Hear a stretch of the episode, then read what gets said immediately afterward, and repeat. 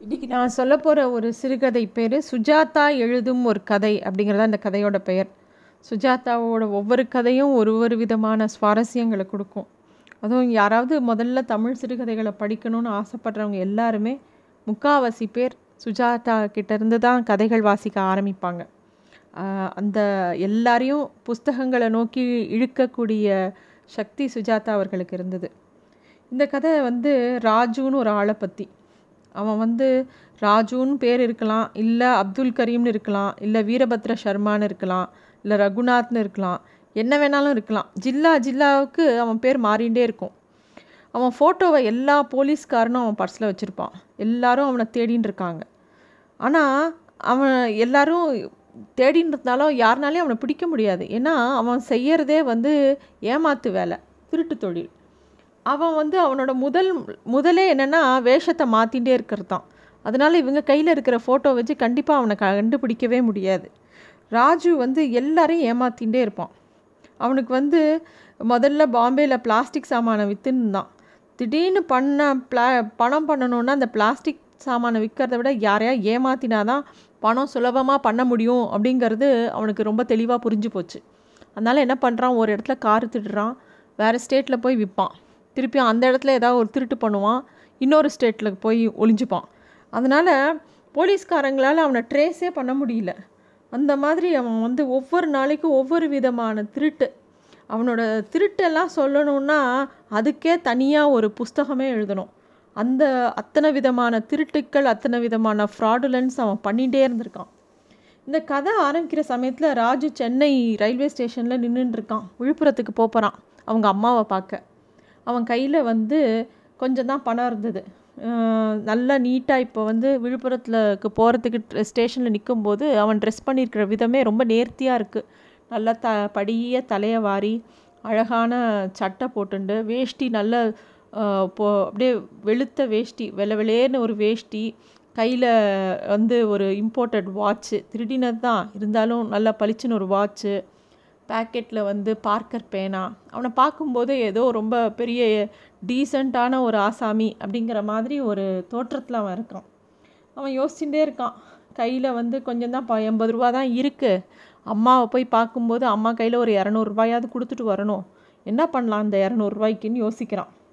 ஏன்னா அவங்க அம்மா வந்து ஊரில் இருக்கிறவங்கக்கிட்டலாம் என் பிள்ளை பாம்பேயில் ஏதோ பெரிய வேலையில் இருக்கான்னு சொல்லி வச்சுருக்காங்க.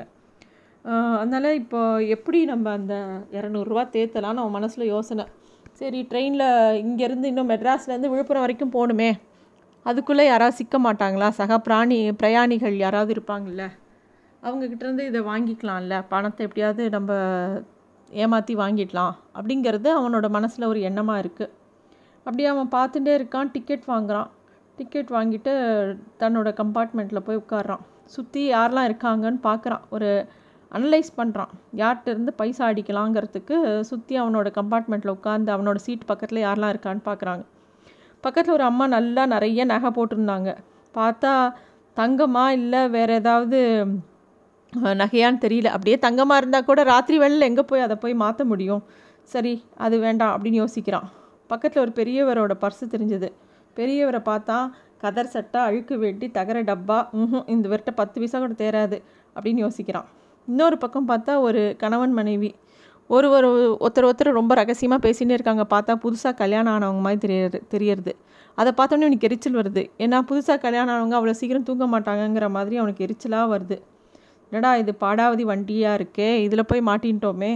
எங்கேயுமே வந்து நமக்கு காசு தெரியாது போல் இருக்கே இல்லை பேசாமல் வேறு வண்டிக்கு போகலாமா அப்படின்னு யோசிக்க யோசிச்சுட்டே உட்காந்துருக்கான் வேலாயுதம் அப்படின்னு சொல்லிட்டு பக்கத்தில் ஒரு குரல் கேட்குறது வாழைப்பழத்தை ஒன்று உரிச்சுண்டே ஒருத்தர் உட்காண்டிருக்கார் மறுபடியும் வேலாயுதம் அப்படின்னு சொல்லிட்டார்.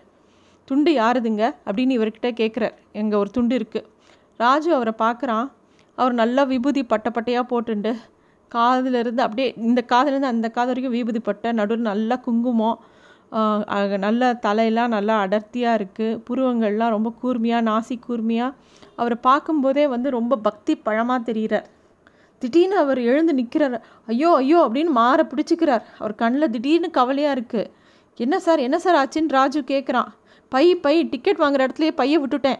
அப்படின்னு சொல்லி அவர் அப்படியே பதடி போய் இந்தாங்க இந்த பட்டியை பார்த்துக்கோங்கன்னு ஒரு பொட்டியை கை இவன் கையில் கொடுத்துட்டு வேகமாக இறங்கி ஓடுறார் டிக்கெட் கொடுக்குற இடத்துக்கு. என்ன ஆச்சு? அப்படின்னு சுற்றி இருக்கிறவங்களாம் பதறாங்க. பைய விட்டுட்டு வந்துட்டாராம். அப்படின்னு எல்லாரும் சொல்கிறாங்க ஒருத்தர் ஒருத்தர் வருத்தப்படுறாங்க. ஐயோ அவர் நல்லபடியாக வரணுமே அப்படின்னு சொல்லிட்டு.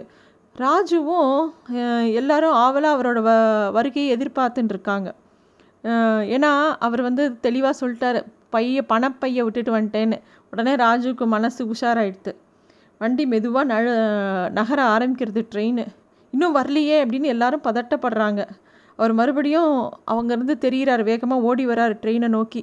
ராஜு உடனே எழுந்து போய் வண்டியோட வாசலில் அந்த கம்பார்ட்மெண்ட் வாசல் நின்று அவர் அவரை கையை பிடிச்சி கூப்பிட்றான். அவர் ஓடி வந்து அந்த கம்பார்ட்மெண்ட்டை தேடும்போது இவன் கை காமிக்கிறான் இங்கே தான் வாங்க வாங்க அப்படின்னோடனே வேகமாக அவர் ஓடி இந்த கம்பார்ட்மெண்ட் கிட்ட வந்தவுடனே இவர் இவர் வந்து டக்குன்னு அவர் கையை பிடிச்சி உள்ளே இழுத்து கம்பார்ட்மெண்ட்குள்ளே ஏற்றின்றான் அவர் வந்து அப்பாடா அப்படின்னு எழுந்துக்கிறார். அவரால் மூச்சே விட முடியல. அவ்வளோ வேகமாக அவர் ஓடி வந்தது. அவர் மூச்சு காற்று வந்து அவருக்கு அவ்வளோ கஷ்டமாக இருந்தது. முதல்ல போய் உட்காருங்க அப்படின்னு எல்லாரும் அவரை ஆஸ்வாசப்படுத்தி அவருக்கு தண்ணி கொடுத்து எல்லாரும் அவரை வந்து சாந்தப்படுத்துகிறாங்க பை கிடச்சதா அப்படின்னு எல்லோரும் கேட்குறாங்க கிடச்சிருச்சு கிடச்சிருச்சு அப்படின்னு அவர் சொல்கிறார் அப்போ ஆளை விடுங்க. இந்த வயசில் என்ன ஓட்டம் ஓடினீங்க? அப்படின்னு எல்லாரும் சொல்கிறாங்க உடனே ராஜு கேட்குறான் எங்கே விட்டுருந்தீங்கன்னு சொல்கிறேன் அப்படின்னு சொல்லிட்டு கொஞ்சம் நேரம் மூ மூச்செல்லாம் சரி பண்ணிவிட்டு முருகா முருகா அப்படின்னு சொல்லி புலம்புறார். அப்புறம் அவர் சொல்கிறார் டிக்கெட் வாங்க போனேன்னா வாங்குகிற இடத்துலையே பக்கத்துலேயே பைய கீழே வச்சுட்டு வந்திருக்கேன். பாக்கி சில்லற என்ற ஞாபகத்தில் கீழே வச்சதை மறந்துட்டேன். என்ன மருதி என்ன மருதி அப்படின்னு சொல்லி அவர் தாமேலேயே ரொம்ப வருத்தப்பட்டுக்கிறார். உடனே ராஜு கேட்குறான் பை அங்கேயே இருந்ததா? அப்படின்னு. ஆமாம் சார் அந்த இடத்துலையே இருந்தது. ஒருத்தரும் எடுக்கலை. இந்த இடத்துல அதுக்குள்ளே ஒரு நூறு பேராவது வந்துட்டு போயிருப்பாங்கல்ல? அப்படின்னு சொல்லிட்டு அதை பற்றி சொல்கிறான் எல்லா உடனே அவர் சொல்கிறாரு இது என் பணம் இல்லை சார். என் அப்பா முருகன் பணம். கோவிலுக்கு கோவில் பணம். அதான் எனக்கு பயம். எனக்கு தெரிஞ்ச ஒருத்தர் வந்து இந்த பணத்தை வந்து முருகன் கோயில் கட்டுறதுக்காக கொடுத்துருக்கார். இரநூறுபா சொச்சம் பணம் இது. எங்கள் திட்டக்குடி கிராமத்தில் ஒரு சின்ன கோயில் கட்டுறோம். அதுக்காக மெட்ராஸ்லேருந்து ஒரு பக்தர் கொடுத்தாரு. அவர் அவசரமாக ஒரு டிரைவர்கிட்ட கொடுத்து அனுப்பிச்சார் இப்போ நான் ஊருக்கு போகிறேன்னு தெரிஞ்சு. அதை வந்து அப்புறமா பொட்டியில் வச்சுக்கலான்னு கையிலேயே வச்சுருந்தேன். அதை கீழே வச்சுட்டேன் சார். கோயில் பணம் இல்லையா? அது எப்படி சாமி காப்பாற்றி கொடுப்பார் அப்படின்னு அவர் சொல்கிறார் ஒவ்வொருத்தரும் ஆமாம் ஆமாம் சாமி தான் அப்படின்னோடனே எல்லாருக்கும் சின்ன பையன் மட்டும் இதெல்லாம் சாதாரண விஷயத்தை நீங்கள் பெருசு பண்ணுறீங்க ஒரு ட்ரெயின் ஒரு ரயில்வே ஸ்டேஷன்னா அவங்கவுங்க பதஷ்டமாக இருப்பாங்க. யாருமே வந்து இங்கே பை இருக்குது யாருது என்னதுன்னெலாம் யாரும் நோட்டீஸ் பண்ண மாட்டாங்க. நீங்கள் வந்து சாதாரண ஒரு சம்பவத்தை உடனே தெய்வ விஷயமாக பேசுகிறீங்க அப்படின்னு ஒரு சின்ன பையன் சொல்கிறான் ஒரு காலேஜ் ஸ்டூடெண்ட்டு இவங்க எல்லோரும் சொல்லுவாங்க நீ இந்த வயசில் இப்படி தான் தம்பி பேசுவ. எங்கள் வயசு வந்தவொடனே நீயும் வந்து நாங்கள் என்ன சொல்கிறோங்கிறத புரிஞ்சுப்ப. அப்படின்னு ஒவ்வொருத்தரும் ஒவ்வொரு விஷயமா பேசுகிறாங்க ராஜு வந்து எதுக்குமே பேசலை. சும்மா எல்லாரும் பேசுகிறத கேட்டுட்ருக்கான் தம்பி உங்களுக்கு அனுபவம் வேணும் அதான் சொல்கிறேன் அப்படின்னு ஏதோ சொல்லி அவங்கெல்லாம் ஒவ்வொருத்தராக பேசிகிட்டு இருக்காங்க. எனக்கு ஏற்பட்ட ஒரு அனுபவத்தை சொல்லட்டுமா? அப்படின்னு சொல்லி இன்னொருத்தர் சொல்கிறார் எங்கள் அண்ணா உழைச்சி சம்பாதிச்ச காசு அவர் மாதா சம்பளம் வந்து அதை என்கிட்ட கொடுத்து பேங்க்கில் போட சொல்லுவார். ஒரு சமயம் போகும்போது அந்த பணம் தொலைஞ்சி போச்சு.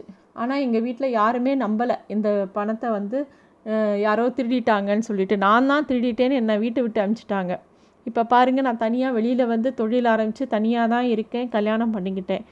இது வந்து இது வந்து சாமி எங்கள் அப்பா எங்கள் அண்ணன் வந்து நல்ல விதத்தில் சம்பாதிக்கலையா? அப்படிலாம் அந்த பையன் சொல்கிறான் ஒவ்வொருத்தரும் ஒவ்வொரு விஷயமா பேசுகிறாங்க அந்த இடத்துல. எப்பயுமே ஒரு இன்சிடெண்ட் நடந்தவுடனே அது சம்மந்தமாக அவங்கவுங்களுக்கு தோணுனதெல்லாம் பேசுகிறாங்க உடனே அவர் சொல்ல நீ ஏன் தம்பி அவ அப்படி பார்க்குற நீ வெ வெளியில் வந்ததுனால தானே இன்றைக்கி நல்லவா விதமாக வாழ்க்கையில் முன்னுக்கு வந்திருக்க? அதுவும் நல்ல விஷயம் தானே? அப்படின்னு சொல்கிறார் இப்படியெல்லாம் அவங்களாம் ஒவ்வொருத்தராக பேசிச்சுட்டு அப்படியே சரி எல்லாம் தூங்க போகிறாங்க அப்போ வந்து ஒவ்வொருத்தரும் ஒவ்வொரு பேசி இவன் வந்து ராஜு மட்டும் கவனமாக பார்த்துட்டே இருக்கான். அவர் வந்து எப்படி பொட்டிக்குள்ளே பணத்தை வைக்கிறாரு? அந்த பொட்டியை எந்த இடத்துல வைக்கிறாரு? அந்த பொட்டியை எப்படி எடுக்கலாம்? அப்படிலாம் யோசிச்சுட்டே இருக்கான்.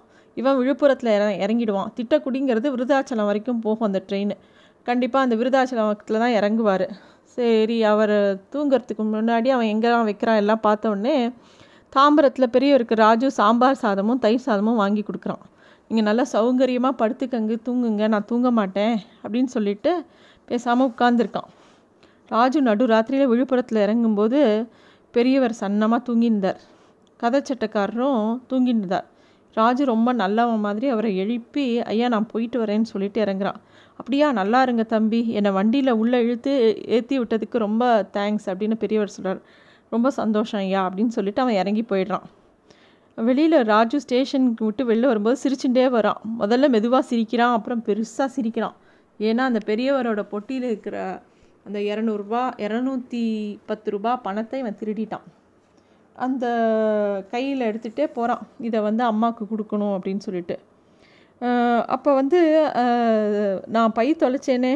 தொலைச்ச மறுபடி கிடச்சது அதுக்கெலாம் ஒரு அர்த்தம் காரணம் இல்லைன்னு சொல்கிறீங்களா இருக்குது நிச்சயம் இருக்குது அது பிற்பாடு தெரியும். அப்படின்லாம் ஒவ்வொருத்தரும் பேசினதை யோசிச்சுக்கிட்டே போகிறான் ராஜு. உடனே ராஜு என்ன மனசில் நினைக்கிறான் பெரியவரே காரணம் இருக்குது காரணம் மறுபடியும் திருட்டு போவதற்கு தான் அது காணா அது காணாமல் போயிருக்கு அப்படிங்கிற மாதிரி சொல்லிகிட்டே போகிறான் கோவில் பணம் சாமி பணம் போகவே போகாதுங்க. அப்படின்னு ஒவ்வொருத்தரும் சாமி என்ன கணக்கு எழுதுறாரா? அப்படிலாம் ஒவ்வொருத்தரும் பேசிட்டதெல்லாம் அவன் மனசில் வந்துகிட்டே இருக்குது அவன் வந்து சிரிச்சுட்டே போகிறான் இவங்கெல்லாம் என்னெல்லாம் பேசினாங்க இந்த காசுக்காக? இந்த காசு திருப்பி கிடச்சதை வந்து சாமியோட கனெக்ட் பண்ணி பேசினாங்க. ஒருத்தன் தன்னோட லைஃப்பில் கனெக்ட் பண்ணி பேசுகிறான் கடைசியில் நம்ம அடிச்சிட்டோம் பற்றி அந்த காசு அப்படின்னு சொல்லிட்டு திமுறா நடந்து போகிறான் ராஜு. அவங்க வீட்டுக்கு திரும்பும்போது அவன் அவங்க வீடு ஞாபகம் வருது. அவங்க அம்மா இருந்த அம்மா ஞாபகம் வருது. கொஞ்ச நாளைக்கு நல்ல பிள்ளையா அம்மா முன்னாடி இருக்கணும் பம்பாய் பிள்ளையா அப்படின்னு யோசிச்சுட்டே போகிறான் அவங்க வீட்டுக்கிட்ட போனவுடனே யாரோ வந்து யார்? ராஜுவா அப்படின்னு சொல்லி அந்த இருட்டு திண்ணையிலேருந்து குரல் கேட்குறது கோபாலோட குரல் மூளை வீட்டு கோபாலோட குரல். ஆமாம் கோபால் இப்போ தான் வரேன். தந்தி கிடச்சதா உனக்கு? தந்தியா? ராஜு உனக்கு தெரியாது? என்னடா? உங்கள் அம்மா போயிட்டாங்களே. என்னது? அவன் மேல் ஆயிரம் இடிகள் விழுந்தன. செவிப்பறையில் சண்ட மாறுதங்கள் மோதின என்று சொல்வதெல்லாம் வெட்டி.